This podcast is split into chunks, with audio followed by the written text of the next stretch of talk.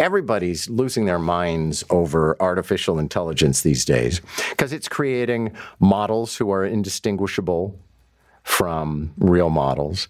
It is uh, writing articles. It is being used in some industries as a matter of routine. I saw a report the other day about how you could feed a 100 page contract into um, AI and it could produce a one page legal letter that explained everything that was in the contract. There's all kinds of stuff. And now the newest thing is sermons.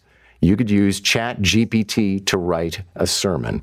Here's a guy who writes them full time, uh, former uh, show host right here at News Talk 1010. Now, the Reverend Michael Coren. Michael, it's nice to have you. Good morning to you. I understand you're writing about this for the Walrus. That, that's uh, kind of cool. Yeah, it's a coincidence. They asked me about a week ago if I would write something that was about religion and artificial intelligence. And I mean, as you say, everyone everyone's talking about it. And I suspect that in a month or two, nobody will be talking about it. okay, so what do you make of the idea of a sermon being written? I mean, certainly. Um, you know, a lot of sermons are kind of predictable, and let's face it, not all prelates actually invest that much time in them.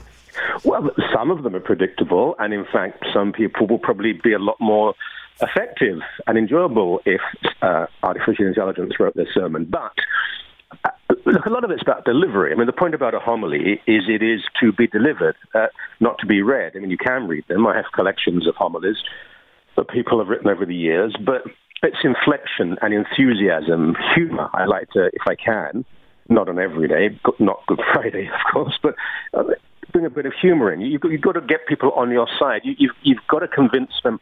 There's about a 20 minute period now when that guy in the collar up there is going to say something to me I'll just relax and maybe even go to sleep. You've got to persuade them very quickly that this is worth listening to. And there could be some quite deep content. I mean, I do a bit of, you know, Greek and Hebrew translation for homilies, but it's about communicating a message. And you don't always do that simply by having a list of facts in front of you. And what artificial intelligence, I mean, the point about it is artificial. Uh, that's very important to remember.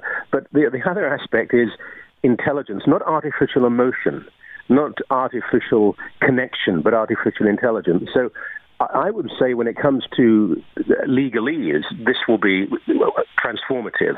But other than that, I can't see it changing very much at all, particularly in terms of uh, of homilies and public speaking. I mean, think of Churchill and his oratory.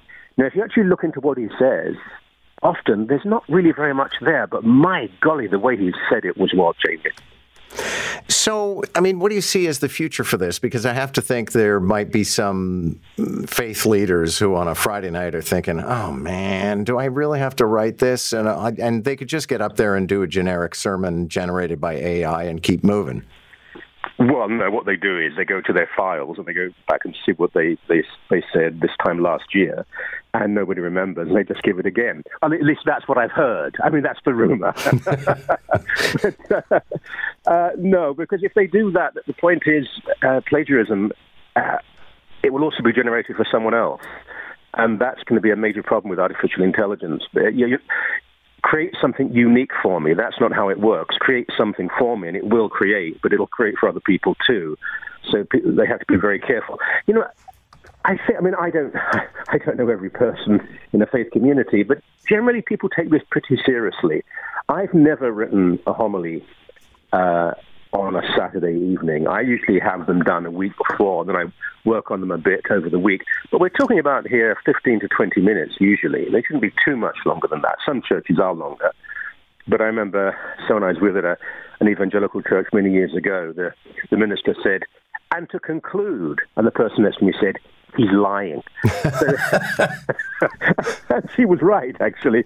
I mean, they, they, they can go on for a very long time, but I, I don't think that's the way they should be. They're, look, they're part of a service, remember. And as an Anglican, or as a Roman Catholic, it's part of a Eucharistic service where you're receiving the, the, the body and blood of Christ. So the, the person preaching must never be the most important. They are part of something. And they're, they're, they're, maybe a catalyst. They maybe open a door or two. But if they become the center of the whole thing, then they've failed. And again, when, when it comes to AI, that can be problematic because um, how you present a service, how you behave, how you convey is easily as important as what you say. Well, Michael, all this reminds me of my grandfather who would put a dollar bill in one pocket and a $5 bill in another. And since collection came after the sermon, he would make a great show if he pulled the five out. you see, often today, I'm, I'm little not really romantic, but you can do all this electronically. You can donate electronically in many churches. So, you know, not the same effect, really. Michael, what a pleasure. Thanks a lot. Good to have you. Anytime. Take care.